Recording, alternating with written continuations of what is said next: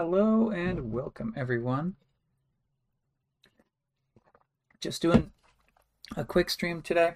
We're not. It's not even going to be um, Dragon Quest. It's not even going to be a game. We're just doing a quick recording, and the recording is Loco's Game of the Year 2022. Um, so on challonge.com, C H A L L O N G E.com, slash Loka underscore G O T Y, game of the year, underscore 2022, like like the year with numerals. Um, you will be able to you'll be able to see the results of this. I made a Challonge bracket, and then I'm I'm gonna start filling in the bracket with winners right now, and you can hear me talk about um, the bracket winners. I guess this is going to be on YouTube if you want to look at the exciting me filling in the bracket and I intend to also put it out on the podcast feed as a as a podcast episode. If you want to excitedly listen to me filling out the bracket, um, we um, do we do we want to mute? Let's see. Uh, YouTube copyright free music, royalty free music, no copyright music. Let's see. Let's put on a little tiny music. This is that's too much. Playlists. Here we go. Um, all of these are like. Okay, this is 1,000. All tracks royalty free. Dance and electronic music playlist. 1,100 entries. Yeah. Okay, so it's we're just gonna have a little tiny bit of music. This is from the royalty free music hyphen no copyright music channel which has 174k subscribers. I want to give them due credit. Um, I don't, I don't know how this music was arrived at, but I'm trusting them that it is in fact royalty-free music.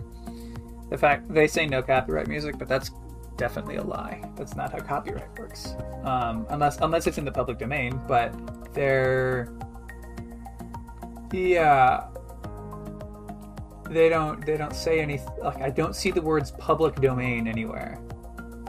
Background audio library for YouTube videos with non-copyrighted music without limits for creators, filmmakers, and montage editors. We collect and publish copyright-free music, which you can be using. Our music library consists of a non-copyright music from a different from a different sources. See, now I trust them less because their grammar is not the best, which makes me think that maybe maybe they're trying to mislead us. Anyway, we got some. Oh, you know what? I feel like I feel like I want to just just give me. Okay, we're gonna try and keep it as quiet as we can. Okay. Uh, yeah, with three minutes and ten seconds of faffing about, let's go to the polls. Okay, so this is round one, which only has four contestants. Round two is where most of the contestants had. There were 34 entries, I believe. Um, yeah, yeah. There was 34. So I wrote down, and I may have missed some, but I wrote down all the games that I played in 2022 um, for basically any amount of time. Uh, and I eventually, oh gosh, is I don't know if Mother 3 is on this, but it's kind of like my brother is playing Mother 3, so like I don't know. Anyway, so um let's see. BattleTech versus Yakuza 0. BattleTech is basically a conversion of the board game uh, the BattleTech the board game with the mechs shooting lasers and missiles at each other on a hex grid and walking around and, and punching and there's heat meters and stuff. All that stuff. If you've ever played the board game or maybe just seen the board game happening at a board sh- at like a board game shop or something, BattleTech the video game is a incredibly faithful recreation of that with a story campaign uh, sort of hooked onto it. Hey. Oh yeah, just bring him in. There's a there's a minor food delivery happening during this episode, friends. Um, but it's a it's a low professionalism episode, so we're not going to worry about it. Um, Yeah, BattleTech is a faith. It's a very good game. Here's the problem. Um, early game, the campaign missions are heckin' hard. They are so hard to do. The the way that you're supposed to be able to get through the early campaign missions is like do the first two or maybe three campaign missions, which kind of unlocks enough to let you go around to a few different star systems and like pick up different missions and stuff. And then you just have to grind missions a lot until your mech pilots are very skilled and until the occasional um, heavy mech has been purchasable in the shop or something so that you have some incredibly powerful mechs and then you can proceed with the campaign um, but there's a there's a big hump that I personally didn't quite get through. I got to a campaign like I did several campaign missions that were easy. I got to a campaign mission that was just too hard, um, and uh, I will I will give it this. They did uh, Dragoon affect me with BattleTech. I played BattleTech until four in the morning one time um, because I just I just wanted to do one more one more little thing every time, and then it was four in the morning. But then I got up the next day and I said, "Gosh, I'm gonna I'm gonna keep doing these dumb grindy early missions, and there's no way to like switch to an easy mode for like one mission or whatever. This kind of sucks. So eventually, I like I got up after that 4 a.m. binge, and I said, I'm done with this. Um, its competitor um, is Yakuza Zero. Now, I've had several people suggest Yakuza Zero to me, and here's the unfortunate truth. I loved the story part cutscenes. I really did. They were cool. The lines were well delivered, the timing, the directing. I would watch a movie by the people that make the Yakuza series. But when I went to to like actually do the game, it was a beat 'em up that I didn't really like, and then there was like a rhythm game, and I'm like really bad at that, and it was just like a bunch of game mechanicy things. Like I wasn't interested in the mechanics at all. I didn't want to play the game. I only want to watch the movie version of it. So, uh, so the winner is BattleTech, and I mean you can you can hear how much I loved BattleTech versus how much I sort of like I, I, I believe. Yeah. Okay. It um sorry, there's a when you go to record a winner, um you can pick a winner and then you can also enter in scores, but I left both scores to zero, and then it's like, are you sure? Because both scores were zero, and I'm like, we don't have points in this game. When I had to, when I had to, like, they, they asked, like, what game are you playing with this tournament? I put in axe throwing as like a joke, but I guess it actually has, I guess some parts of these brackets change depending on what the game you select is. So maybe I shouldn't have picked axe throwing, but whatever. Next, we have Chrono Cross versus Pokemon Soul Silver with randomization applied. Um, now, I don't remember playing Pokemon. I remember playing Silver randomized. I don't remember playing Pokemon Soul Silver randomized, which is not to say that I didn't do it, because my episodic memory is kind of spotty sometimes. But I don't remember playing Soul Silver randomized. So the point is, any any Johto randomized, gonna be great. Pokemon, I I love I love a Pokemon Johto. Um, it's great. Everything, uh, everything about it. I I really love Gen One, and I was so charmed by Gen Two. Gen Three is where I sort of started to be not as enchanted by Pokemon. I liked four, didn't like five. Like six, maybe I only like the even gens. Maybe it's the Star Trek rule. That's what's in my brain. I don't know. Um, Chrono Cross. A few people really love Chrono Cross. And a few people might be upset for what I'm about to say. But I don't think I don't think Chrono Cross is that good. Um, the problem with Chrono Cross is that I played um I played Chrono Cross with Cordless Ryan, and I did the controls, and then she got the the walkthrough because after like the first dungeon, we just constantly needed a walkthrough to know what we were supposed to be doing, where we were supposed to be going, and um, like we had the cheats on to like auto speed through fights and stuff, and it still still took forever. It just it wasn't a good experience. I didn't really that Chrono Trigger sense that you're like on a great adventure didn't hit me in Chrono Cross. Um, and maybe we played. How, many, how long did we play? Me open Steam. Hold on, me open Steam. Ryan, how much did we play? You're not. You're not on the. Not on the recording, but uh, Ryan, tell me how much we played. 10.8 hours, alright? Any JRPG is gonna be slower to open up. I accept this. This, I am a JRPG player. I understand that the first hour of a JRPG is not the same as the first hour of a 3D platformer, you know? These genres have different paces. But 10.8 hours, and I still didn't really care about what we were doing and didn't really get like why and I I didn't like I wasn't excited to be doing the activities enough to like like in Chrono Trigger you don't immediately know what you're doing, but most of the stuff is so cool that you can at least I personally just went along with it. It's like what the heck you're you're running away from like Nagas and like the queen's been kidnapped. How is this related to?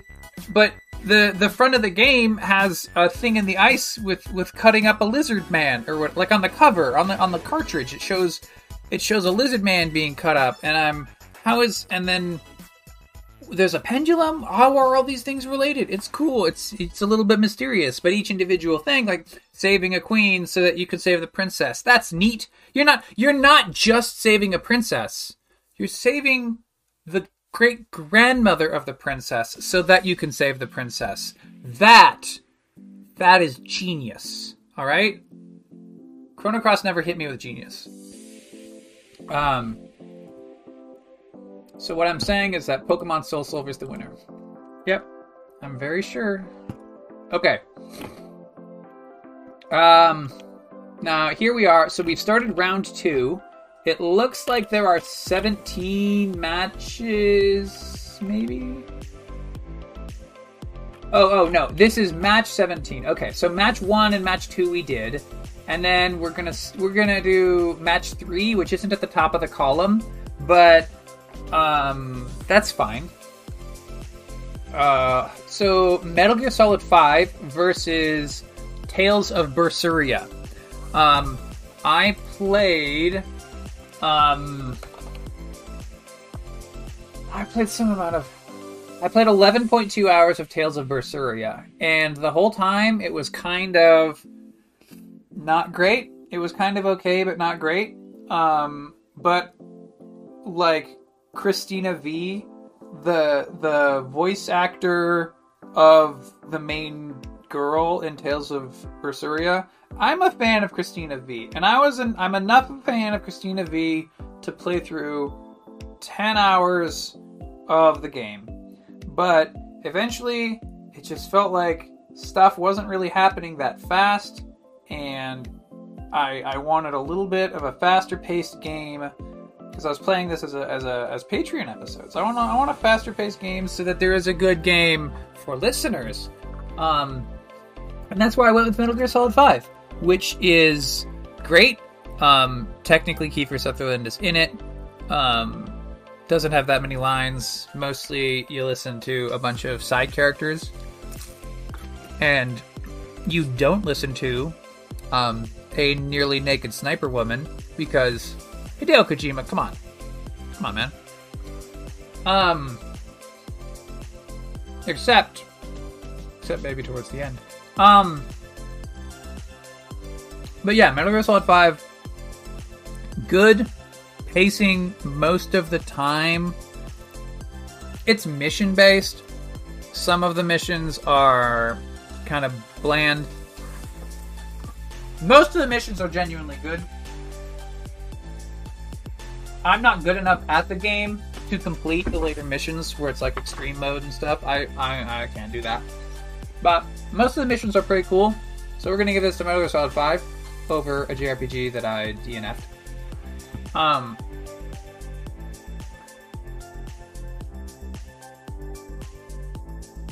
Next up is Dark Souls versus Tokyo Xanadu EX Plus. Think Tokyo Xanadu EX Plus is another game that I DNF'd. Um. Okay. Okay, I'm remembering this. There's like a spirit world, um, and the hmm. Yeah, there's like a spirit world that you can access via phone or you're going inside the network or something. I don't know. So there's a, there's a real world and then there's a monster world and occasionally monsters can come from the monster world into the real world and then you got to chase them back into the monster world. It's one of those sorts of things. And I I did um I, I have it installed right now. Um, I have it. I can't tell you how many hours I played in it because um, I played it through. Uh, I got it through GOG for like four bucks or something. Like right now, it's eighty percent off, and it's eleven ninety nine on Steam. Um, let's see what the GOG price. I, I guess it's probably the same on GOG. Yeah, I must have gotten it for like 10 bucks. Um and you know, you're a high school boy and there's mysterious magic stuff going on and there's like a girl who's always grumpy and like you don't know anything. And you're like well then t- tell me what's going on. And she's like i can't tell civilians. And you're like but i've got the magic fighty stuff just like you. And she's like huh, you should get out while you're still alive.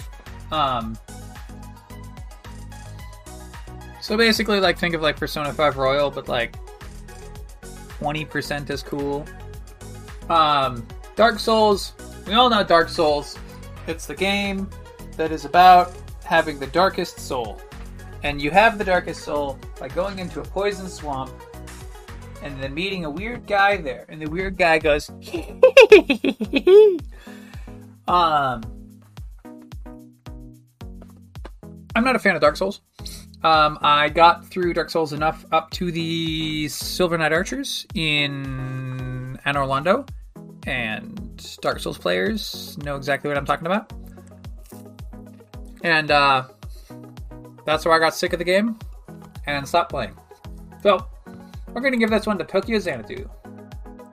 Because it's true that I didn't complete Tokyo Xanadu, but I feel like I could play the whole thing if I hadn't been trying to play it as a um as a podcast show because like it's it's completable. Whereas Dark Souls is no. Um next up we have Dragon's Dogma Dark Arisen, which is like, you know, watch watch me offend everyone, folks. It's like, you know, discount Skyrim um, up against Xenoblade Chronicles Definitive Edition. Now, of the Xenoblade Chronicles series, a lot of people like one the most. They think that it's great.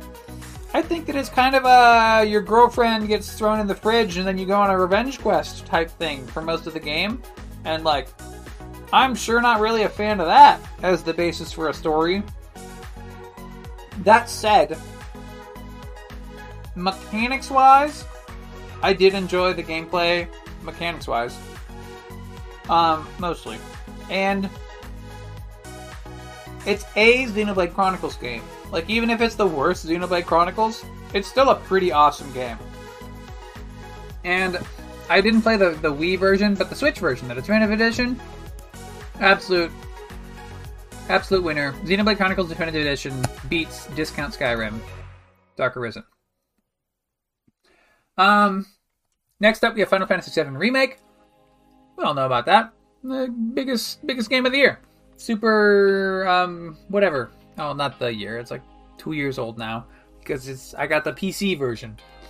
Um, up against Aegis Defenders. Aegis Defenders is a cool co-op platformer. It's like a tower defense platformer combination game. I strongly encourage people if you've got a Switch and you know spending 10 or 20 bucks or whatever is like not a big deal to you. If that's your situation, then I'd get Aegis Defenders. However, I will caution my brother and I have played Aegis Defenders before and it is a decently hard game. Like we play on co-op because co-op is easier and we still didn't have the easiest time. Like it's it's a legit the game the game will will push you to like replay levels until you get it right, like until you learn the patterns and stuff. Um, Final Fantasy VII remake, uh, solid story, great voice acting. Um, everything is way too beefy. Like all the enemies are way too beefy. I played it on easy mode, and I still thought that a lot of the things were too beefy. Um, anything where you're on a highway is stupid. Um, those who listened to me play it on the Patreon have already heard the episode by now, so I can just mention I had to during the final highway sequence. Won't say what it is, but during during the final time when you go on the highway, I had to cut out like 15 minutes of like chasing down a bot. Like you hold accelerate to slowly, slowly, slowly approach, and then every once in a while you can like hit Y to to shoot a beam and then knock a tiny sliver off of the enemy's health, and then and then wait for the little shooter to charge up again. It was it's ridiculous. So there like there are definitely bad parts of Final Fantasy VII Remake, but I am going to give it to Final Fantasy VII Remake over Aegis Defenders. And um, let's see, let's see. All right, so Final Fantasy X versus Elden Ring. This is a difficult proposition because on the one hand we have the only one of the only JRPGs I would recommend to a person that doesn't play JRPGs. And on the other hand, we have uh, a game that actually a lot of people found very underwhelming. They were surprised by how different it was by from previous games in the series.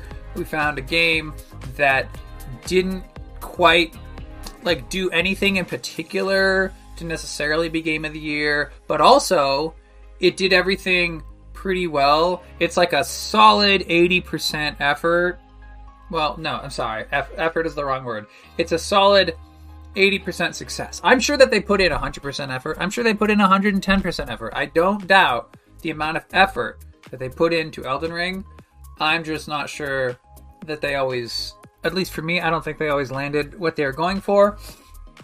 In my case, my Elden Ring experience was mostly that I've played with Brian.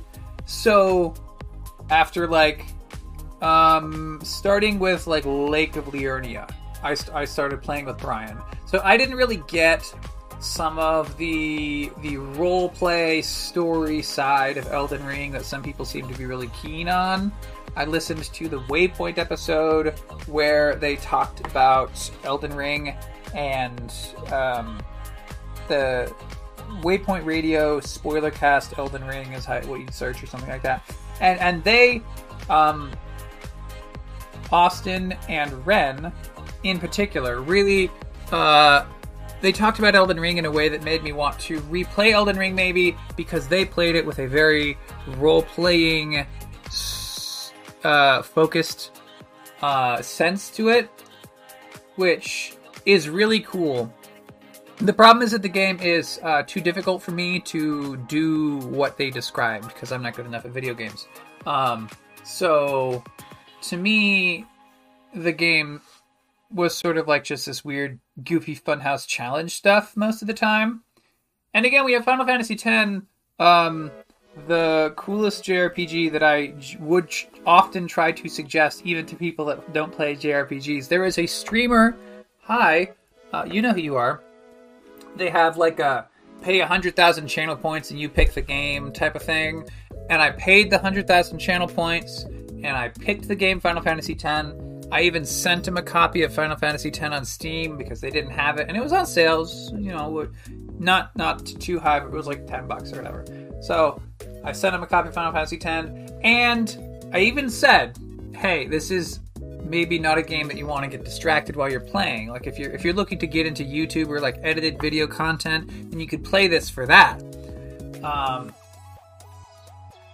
and that was like a year ago, and they kept saying, you know, I'll get to it. But then they like changed cities and stuff, so you know, life gets in the way. But Final Fantasy X definitely beats Elden Ring. I'm sorry, I'm sorry, Elden Ringers, sorry, Bringers. The Final Fantasy X wins. Um, let's see. Kirby and the Forgotten Land. That's the newest Kirby on Switch versus Sword and Fairy Seven. Now, Sword and Fairy Seven, um, is a uh, Chinese uh, cultivation story. Um, so it's got like martial artists, and by martial artists I mean people that use swords and uh, can jump really high and stuff, like Dragon Ball Z type martial artists, or like Yu Yu Hakusho type martial artists might be close examples. If you've ever, I mean, if you actually know what a cultivation story is like, then you don't need me to explain. But if you're not familiar with the genre, think like heroic figures going through the woods with magical, like sort of low key magical powers. It's not like shooting huge fireballs a million times like a high level D&D wizard or whatever, but it's like there's like energy and there's like healing spells and stuff and there's like more fighty types and more magicy types and stuff eventually. Uh, and it, it, depends on the exact story. Sometimes they're like incredibly low magic, um, but in this one, you you meet a what's it? He's a he's a divi- he's a god. He's a divine or something like that. I don't I don't remember exactly what his, his categorization is, but he like it's he loses his magic sword to the demon king and then gets sent out of heaven. And they're like, "Hey, buddy, you should." Join up with this lady over here because she knows what she's doing and you should go get that magic sword back. Um, and then you like go on a quest to fight the demon king and stuff. I only played a limited amount of this. I I don't often finish video games, so we're gonna hear this a lot. Um, sword, Sword and Fairy Seven. I played eight and a half hours of it. I liked it. I think. I think if it had English audio, instead of only Chinese audio with very small subtitles, then I would probably have played farther into the game. Um, but again, I got it for like six bucks on sale, and then I played it for eight and a half hours, so I feel like that was a winner. On the other hand, Kirby and the Forgotten Land. It's all the things that you'd want from a Kirby game. They have Big Kirby. Big Kirby is so satisfying. They've got a bunch of cool powers. You can upgrade the powers, and then like the upgrade is locked to Kirby, so that every time Kirby gets the, the that power, he gets the upgraded version of the power. There's all sorts of stuff. It's great. The dog wants him again. What do you want? All right. Um. So as much as I did love to talk about Sword and Fairy Seven, the main thing I'll say about Sword and Fairy 7, other than the gameplay being kind of okay, like it's a Kingdom Hearts God of War type character hit monster fighty thing. Um and so so Sword and Fairy 7 is kind of like um I guess it's made by a company that does a bunch of animation stuff and so like they have similar animation tech that they reuse for a lot of video games and uh, shows and stuff. So it's advanced tech because they've used it in a lot of places, um, and it, it works out pretty well in this video game. Um, in particular, when you walk through like shin high snow, it actually knocks a trail into the snow of like where your feet, like as as your feet like lift off the ground and go back onto the ground as you da- dart around, when your foot is closer to the ground and it goes through the snow, it actually digs into the snow. And so there are snow trails as you're going through the snow. And they're based upon like if you're walking or dashing. That's awesome. And I really I want to note that specific thing because I like that specifically. But we're still going to give it to Kirby. Um, next up, Pikmin 3 versus Dragon Quest XI S Echoes of an Elusive Age Definitive Edition.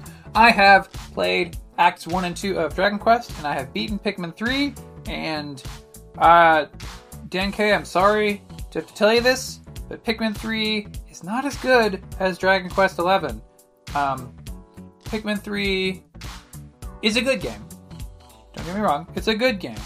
Um, I think that there are a few control problems in Pikmin 3. Namely, I don't like I don't like the interface for sending um, sending a captain who is idle because the way it works is that you like you be a captain and then you open the map and you pick a spot that you want to auto go to or whatever and then you be who you actually want to be while the secondary character does their secondary thing. And I, I, I every time I had to use that system, it was kind of frustrating feeling because what I wanted was to be a captain and then pause the game and pick one of the captains who I'm not and tell them where to go, like issuing an order.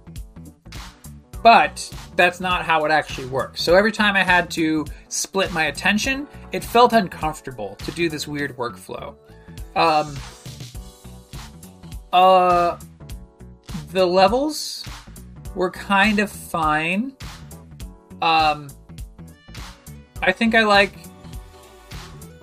from what I recall, if like Pikmin 1 and 2 and 3 all together, I think Pikmin 2 wins on uh, levels like level design stuff. Um,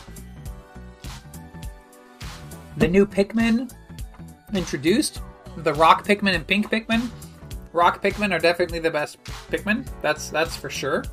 Um, they're kind of like purple Pikmin, but with a little bit more character to them. Um, I'm not sure that Sumo Pikmin.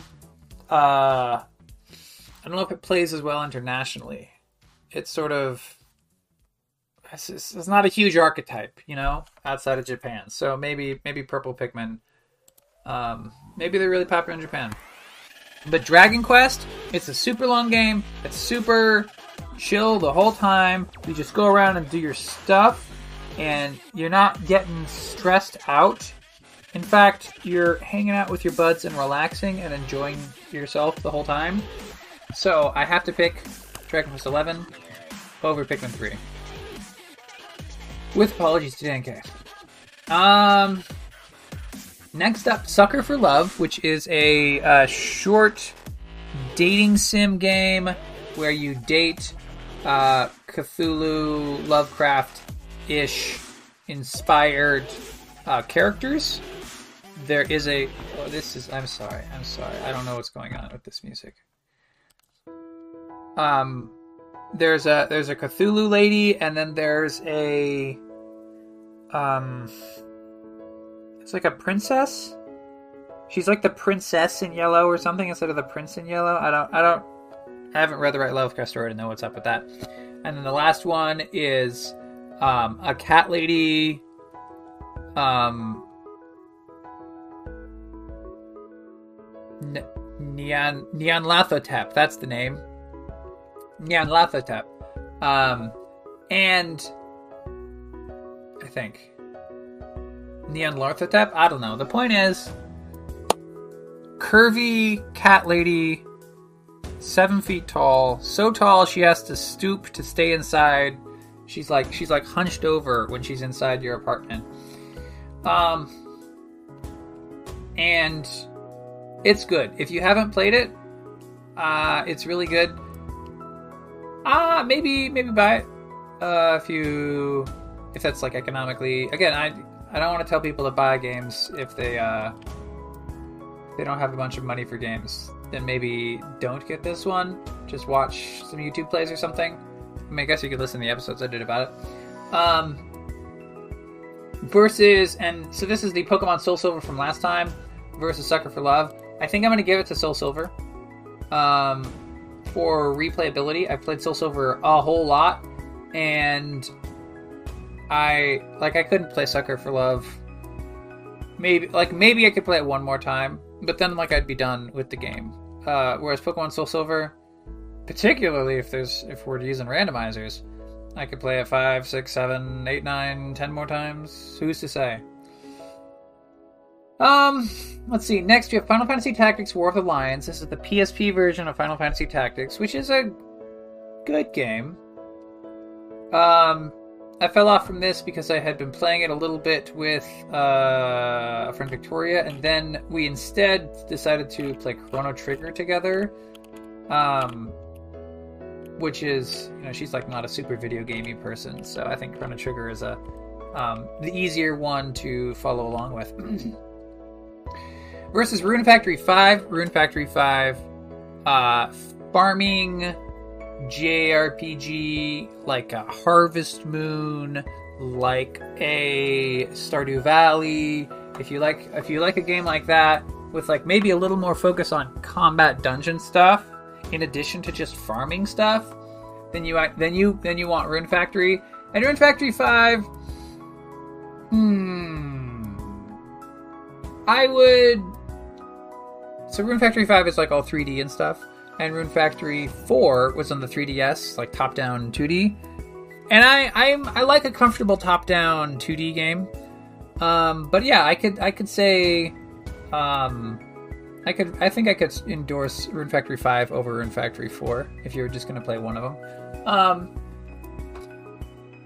of course, the main problem with all these farming games is that they're way too long, and I don't want to play a farming game for that long, so I never finish any of them. But yeah, Rune Factory 5 uh, beats Final Fantasy Tactics. Sorry, Tactics. I mean, you know, cool stuff, but like, no. Uh, I guess, I guess, I guess the theme so far of the tournament is that like I'm looking for a little more of a chill vibe from video games, not to be stressed out by them. And Rune Factory 5 uh, you can just sort of you're just going around, you're you're you watering your plants, collecting your resources, smithing stuff. You know, it's low stakes. If you don't do something today, you'll just do it tomorrow.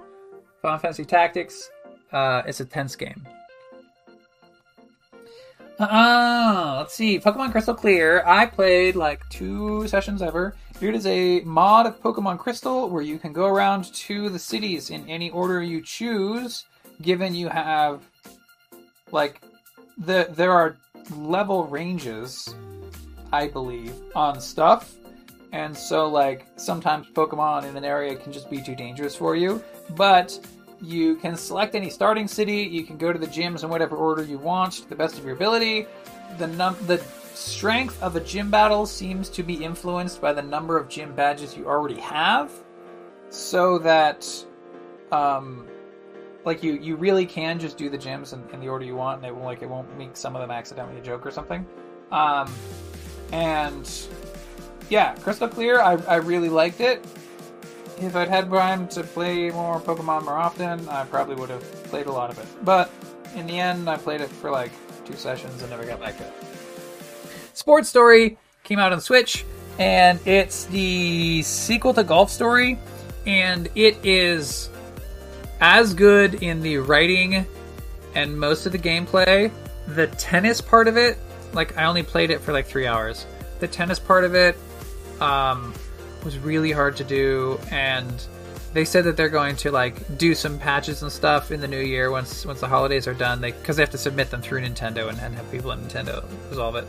Um, so we'll see if after the patches I am able to do the tennis. Like as it is, I I cannot complete the tennis challenges, and so I cannot progress through the game. Um, maybe maybe it'll get fixed up. But until then, I actually have to give it to Pokemon Crystal Clear, a game that I could theoretically finish. Um, Final Fantasy X-2 versus Radical Dreamers.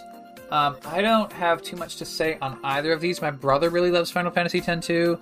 I've only played a little bit way into chapter two, I think it's called. Um, Radical Dreamers. didn't really enjoy at all. Um, I think I did this with Ryan. I think the two of us voiced lines from Radical Dreamers. Or maybe I did Radical Dreamers on my own. But like I, I did like one play of Radical Dreamers and like I got to a bad end, I think. And I didn't find it particularly engaging. Um, like the, the, the translation was not particularly good. The it was it was okay. Uh, the the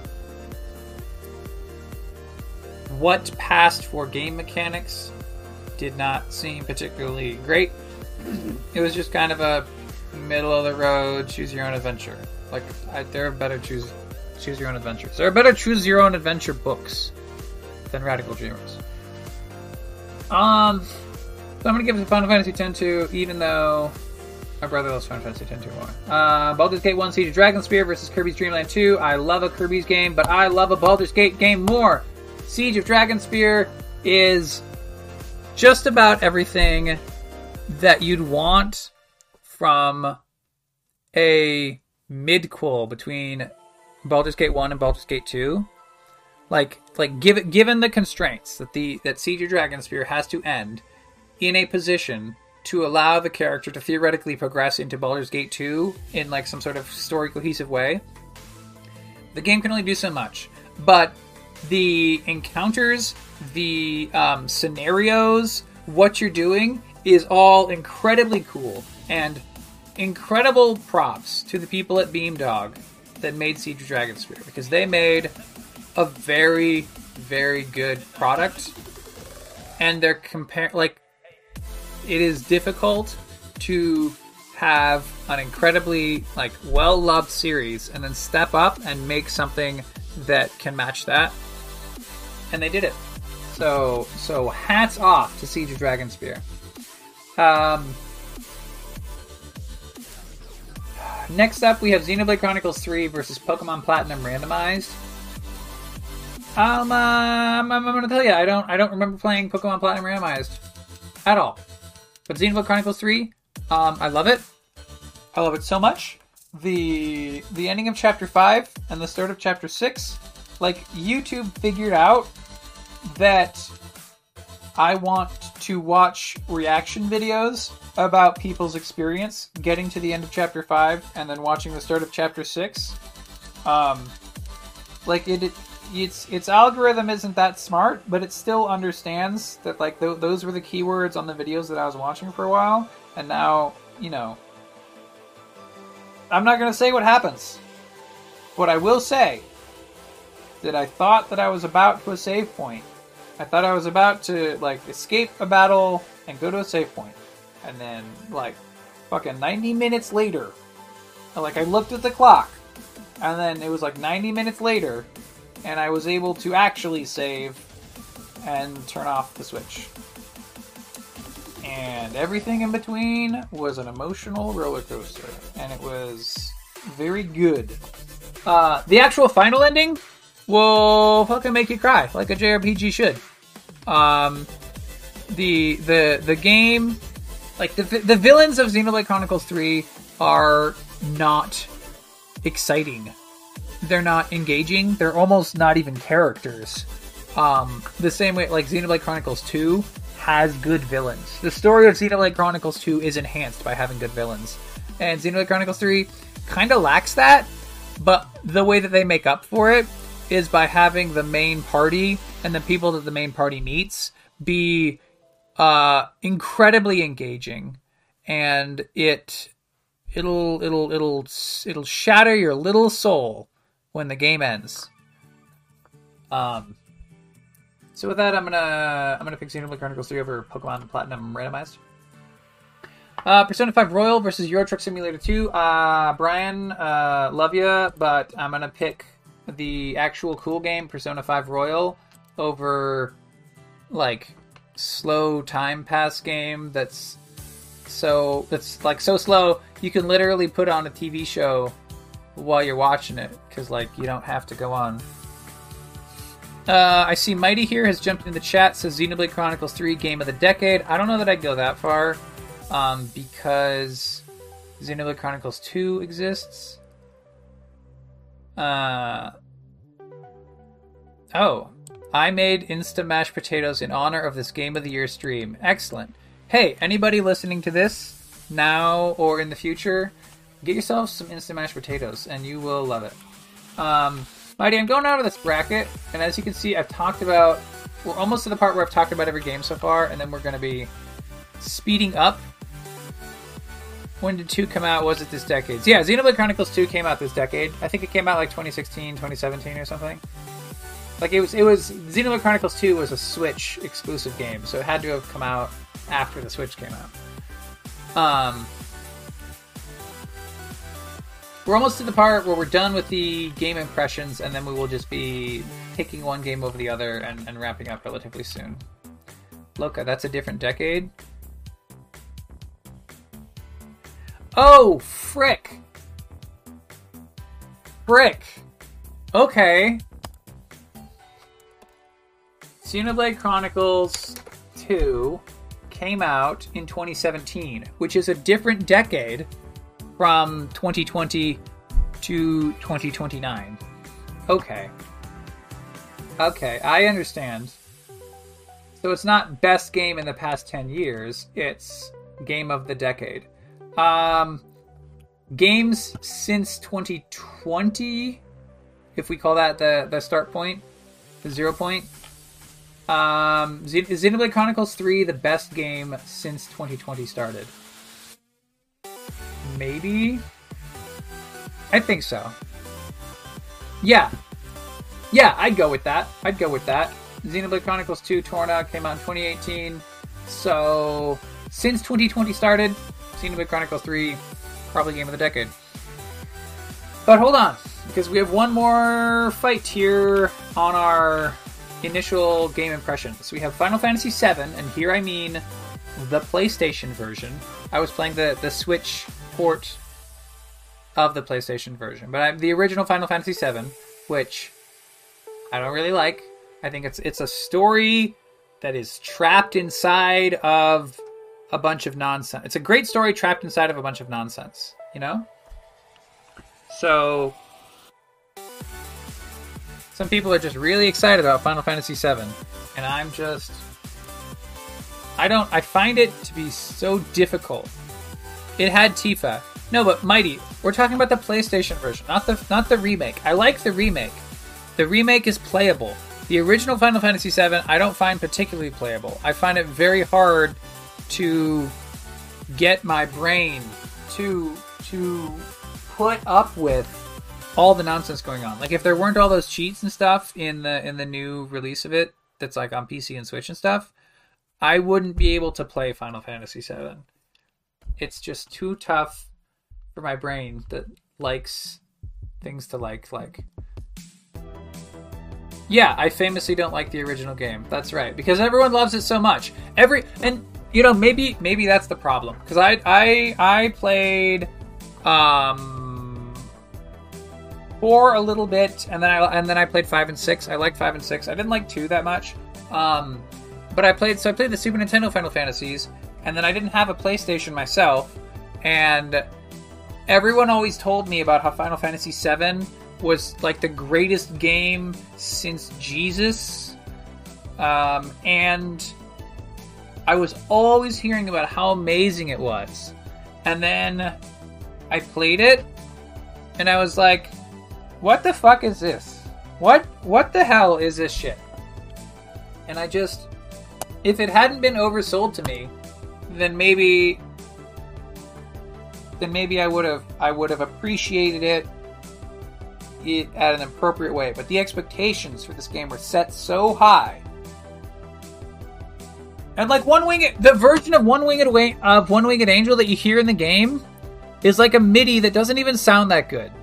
I like the orchestral versions that they do with the with the choir and like those those enhanced versions that they have like on on C's that like when they do release the game soundtrack or whatever. That's that version of One Winged Eagle is great, but the version that exists in the game is garbage.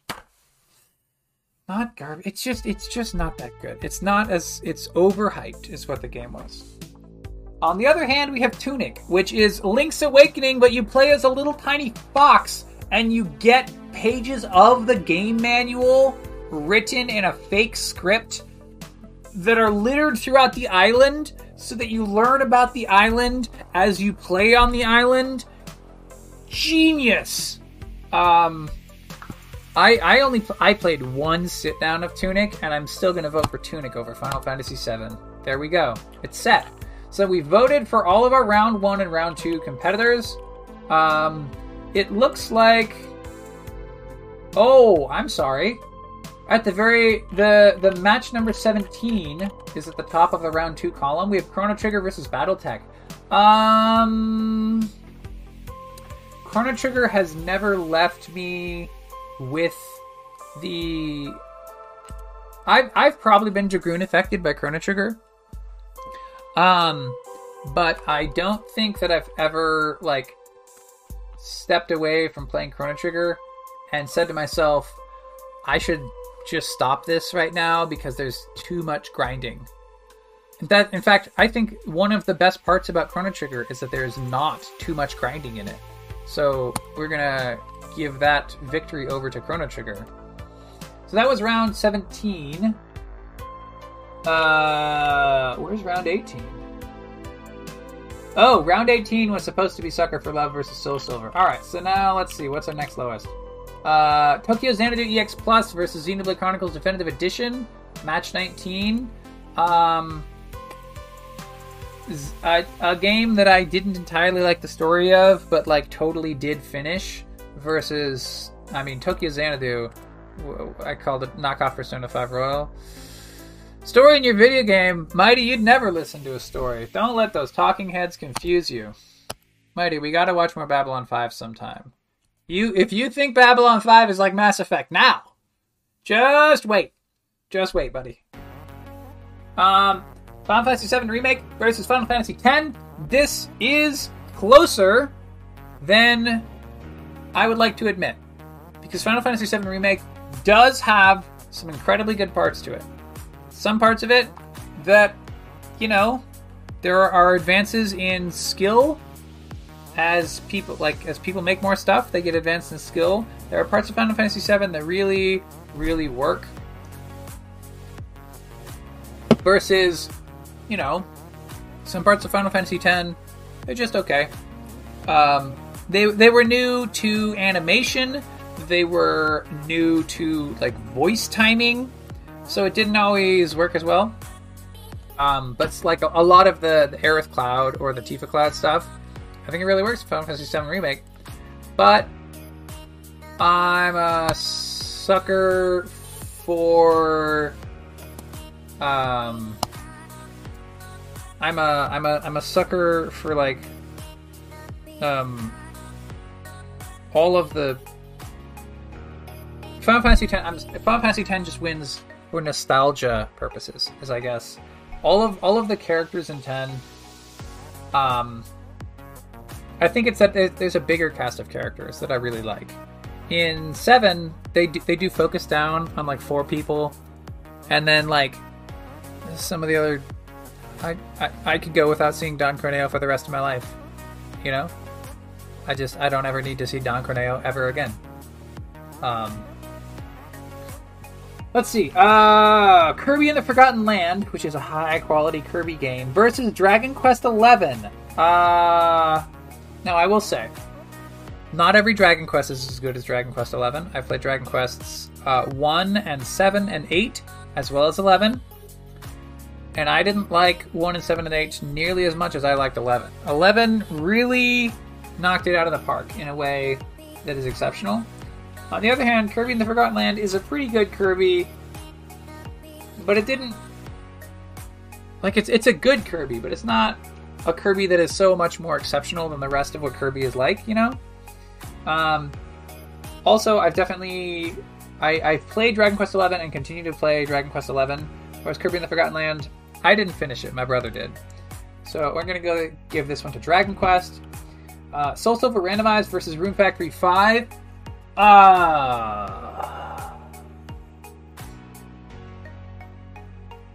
they're both they're both so long as a JRPG that maybe I wouldn't want to finish them. I'd want to like start them. Um, like I, I think I'd want to play a randomized Soul Silver for a while and then and then get bored and like restart. Uh, Rune Factory Five.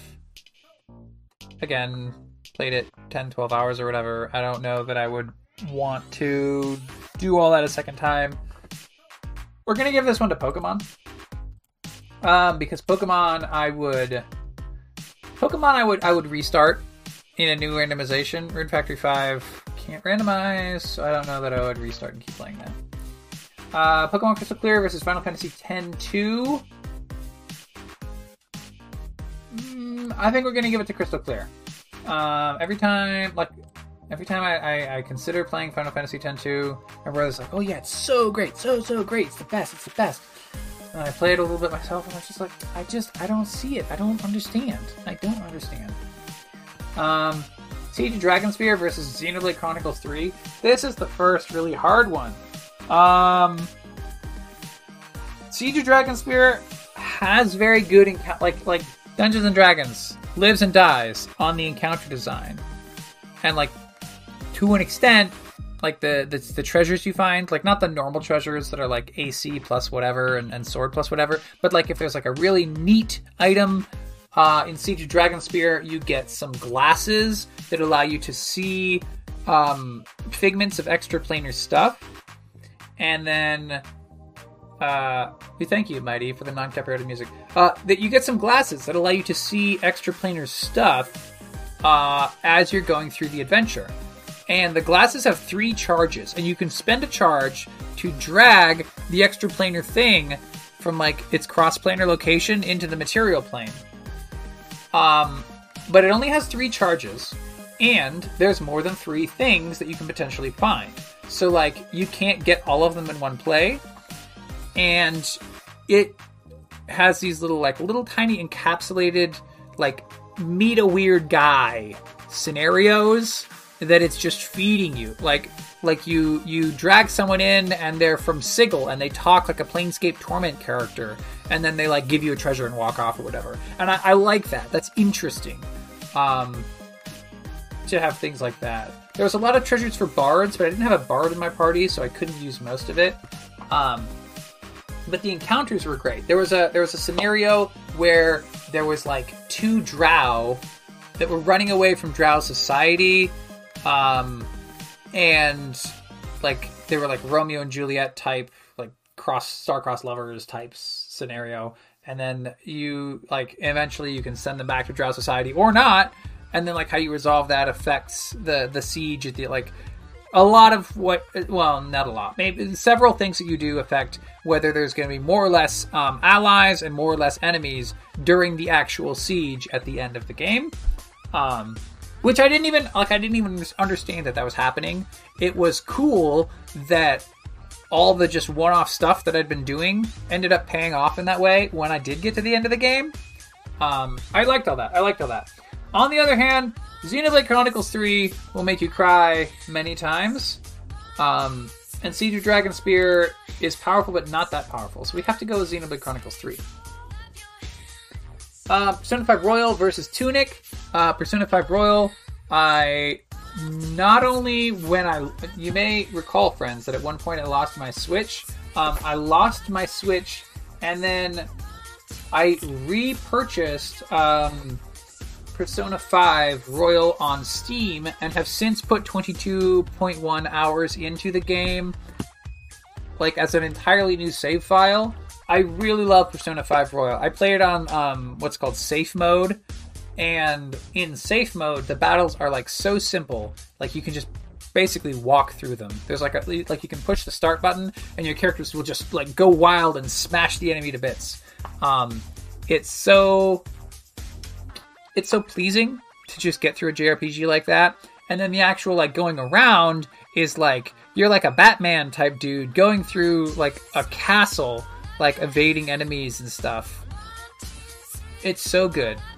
Um, now Tunic, I love you, Tunic, but if I lost my Tunic save file, I'm not sure that I would like repurchase Tunic and then play it for another 22 hours on top. you know, or like like you know. It's true. It's true. You're not Batman. You're the Joker. Um, but we're gonna give this one to Persona 5 Royal, which I think ends round three. Uh, nope. Uh, Chrono Trigger versus Metal Gear Solid 5. Look, Metal Gear Solid 5 is pretty good, but it's uh, definitely got a bunch of flaws. It's got a bunch more flaws than Chrono Trigger. I'm I don't even I'm sure Chrono Trigger has flaws, but I can't tell you what they are off the top of my head. They're like there are like certain boss fights that are a little too hard if you don't know the trick. That's probably my biggest complaint about Chrono Trigger. That like you have you have to know the trick to a few too many bosses. That's the worst I can say about it. It's it's almost a perfect video game. Um so that and then Metal Gear Solid 5 like so many problems with that. Um but you know, sure. I, I did I did like it, and uh, it does definitely deserve to get into round three, but it can't get into round four. Round four begins. We have Chrono Trigger versus Xenoblade Chronicles Definitive Edition. Uh, with everything that I just said about how Chrono Trigger has no flaws, and what I said previously with how Xenoblade Chronicles has the flaw of the story being a uh, your girlfriend got fridged story for like the first half of the game um, then you know the, the story changes from there. Spoilers. Um, but but you can raise a puppy to kill people and a bikini sniper. It's true. You do get a bikini sniper in Metal Gear Solid Five. Um, oh gosh, I promised my brother this would take not that long, and here we are at an hour. I'm gonna, but we're, we're close to the end. We're close to the end. Uh, Final Fantasy X versus Dragon Quest XI S. Echoes of an Elusive Age. Oh, Oh, this is Final Fantasy X versus Dragon Quest XI is a difficult is a difficult um, thing. I said earlier that Final Fantasy X might be the only JRPG that I would suggest to a non-JRPG player, but Dragon Quest XI actually is more suggestible than Final Fantasy X. Dragon Quest XI um, is is easier to play and be successful at than Final Fantasy X is. Um, Dragon Quest XI has at least two moments. Off the top of my head, I can name at least two points in the game that will make you tear up, that will make you say, yes, you accomplished writing. Writing with a capital W. You accomplished, you know, making something that has a strong emotional impact on the witness to this art. Final Fantasy X has more than two points that do that, you know? And particularly, like the last 10 15 minutes of Final Fantasy X are much more powerful than the last 10 15 minutes that I saw of Dragon Quest XI.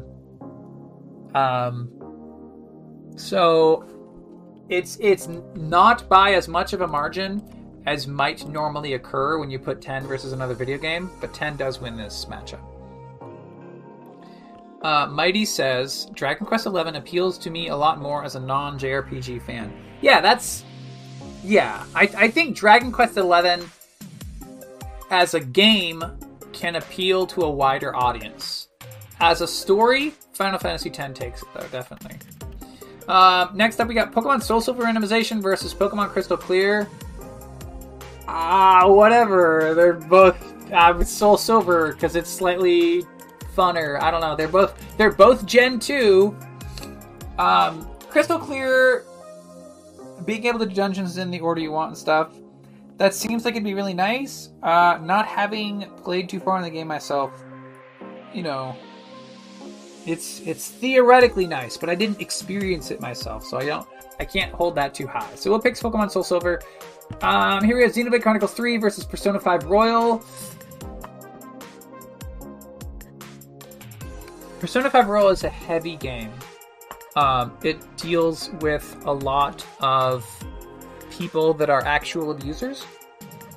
Um, the the first main boss of Persona 5 Royal is a teacher who has been um, physically abusing. He's like a he's like a sports coach at a high school. He's been physically abusing all of his uh, sports athletes for quite some time. Um, it's like they're they're bad people, and you go into their heart and like make them recover their conscience or whatever.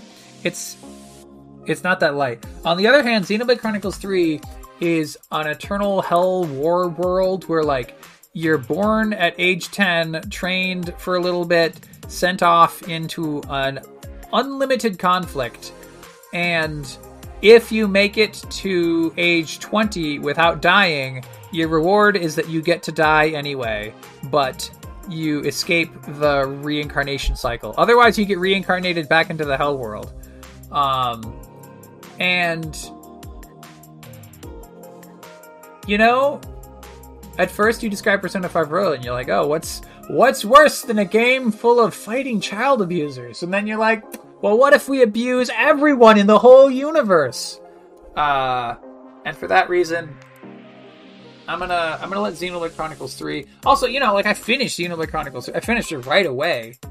Uh, versus Persona 5 Royal, I can only take so much of it at a time. Not only like because the story is heavy or whatever, but because like it is you know, random encounters and long dungeons and stuff like that.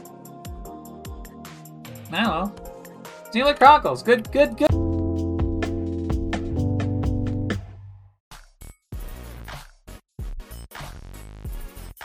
Are we back? We had a little internet hiccup.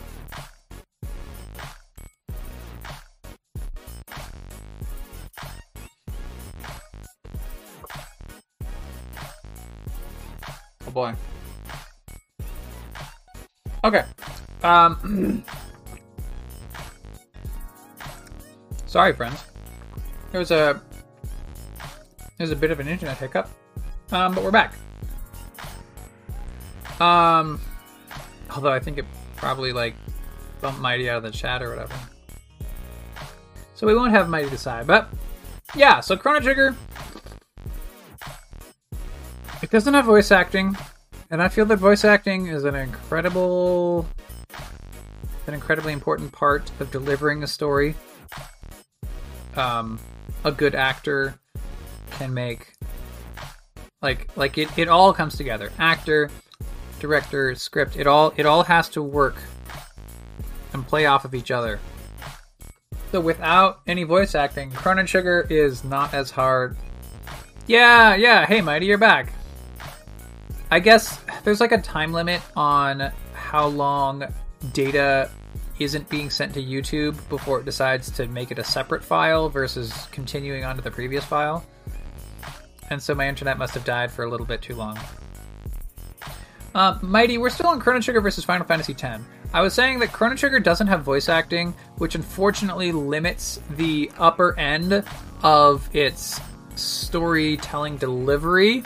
On the other hand, as much as Chrono Trigger has the occasional boss that's like a little bit of a puzzle boss, Final Fantasy X has some heckin' stupid bosses. Like completely stupid. Like you shouldn't have to put up with this nonsense. Um and so I think Chrono Trigger should win, but I'm gonna let you decide if you want to decide while I eat this graham cracker.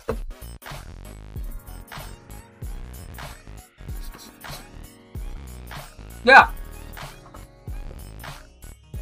and that's yeah, I do always talk about them like they're my favorite JRPGs, and that's really what that's what makes it difficult to, to pick between Chrono Trigger and Final Fantasy X. Um, I think it, I think Chrono Trigger is probably the stronger game. I think it's a stronger game, except that it doesn't have voice acting, which means to certain people, it's a harder sell to play a game that won't talk to you. But I'm gonna pick Chrono Trigger. Final Fantasy X was very strange. That's that's accurate. That's for sure. All right, Pokemon Soul Silver versus Xenoblade Chronicles 3. As much as I love Pokemon Soul Silver, at no point will it make me feel much of anything other than like arcade joy. Like it It won't make me feel dread or horror or sadness or elation, even. It's kind of a standard amount of like arcade normie video game. Well, it's not normal video game stuff. Um, so to the extent that like art is about provoking emotional response in in the witness of the art, the viewer, the listener, whatever, then I definitely would say Xenoblade Chronicles 3 is more art than Pokemon Soul Silver is. You can have Looking at Xenoblade Chronicles 3. Uh, even even the battles in Xenoblade Chronicles 3 are more enjoyable to just do random battles versus Pokemon Soul Silver. I'm sorry, sorry, Pokemon. Oh boy. Which uh, brings us to our our bronze match. Okay, so this is whichever wins the bronze match is going to take third place. Is I believe how this works. Uh, Final Fantasy X versus Pokemon Soul Silver. Uh, we're going to give it to Final Fantasy X. Definitely submit that. And then Chrono Trigger versus Xenoblade Chronicles 3.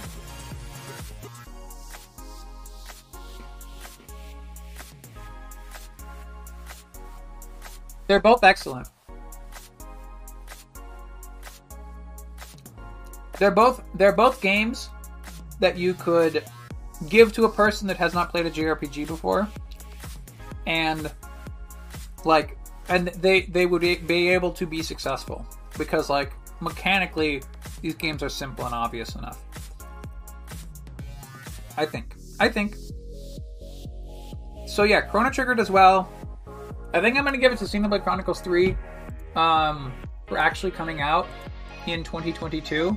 I know that's a dumb reason to allow it to win Game of the Year 2022, but you know, look at me being a softie. Oh my gosh, the website's not. The website's acting up. Oh my gosh. Refresh the page. It won't let me report the scores. We can't have a winner because I won't. It won't show the scores.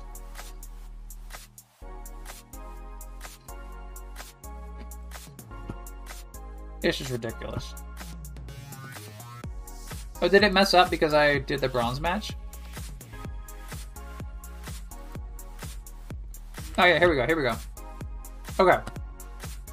So we're gonna submit Xenoblade Chronicles 3.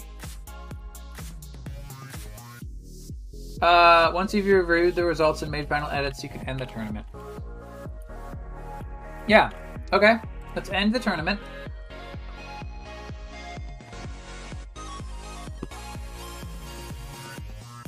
Which means that our final results for Game of the Year 2022 are Xenoblade Chronicles 3, 5 and 0, Chrono Trigger, 4 and 1, Final Fantasy X, 4 and 1.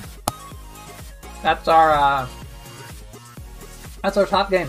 In fourth place, Pokemon Soul Silver, followed by Pokemon Crystal Clear, Dragon Quest XI, Xenoblade Chronicles Definitive Edition, Persona 5 Royal. I'm surprised I didn't have Xenoblade Chronicles 2 on this list.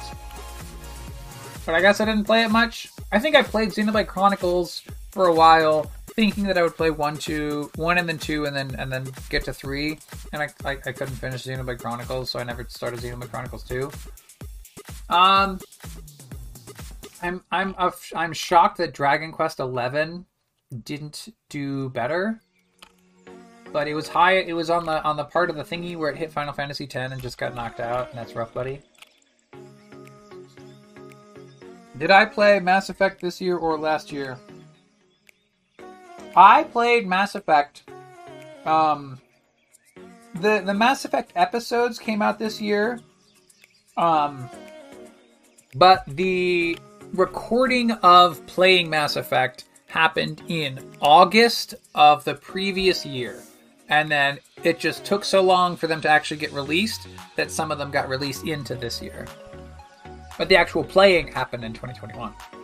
Uh, Brian, I'm sorry, Elden Ring got knocked out, uh, I think really early. Elden Ring lost to Final Fantasy X, and that's, it's, you know, when it when it goes up against third place in the first round, it's not going to do so well. Um, I know it says I've only been in the stream eight minutes, Brian, but actually there was like an entire hour before this, So I'm gonna wrap this up here. Um, and then anybody that wants to can watch the VOD of this on YouTube. And in a minute, I'm going to uh, get the audio back from YouTube because it looks like I didn't make a local recording of all this. I'm going to grab the audio back from YouTube and uh, then put it out as a podcast episode for audio only listeners. Did you seed your rankings to prevent your best games from meeting each other too early? Okay, so the way it works is that um Oh, I shouldn't I shouldn't put the general. Let's see. Yeah, so I had this games played in uh 2022 list. It's these thir- these 34 entries. Um, and I had been maintaining it all of 2022 and then uh I put it into the thingy and then I like hit shuffle a few times. So uh it should be sufficiently random. Uh these aren't these aren't the the list was approximately ordered by when I played it.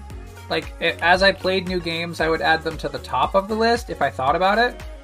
Um but then when I actually put them into the Challonge bracket, I shuffled it as well. So we should have sufficient uh, randomness to eliminate any accidental. Uh,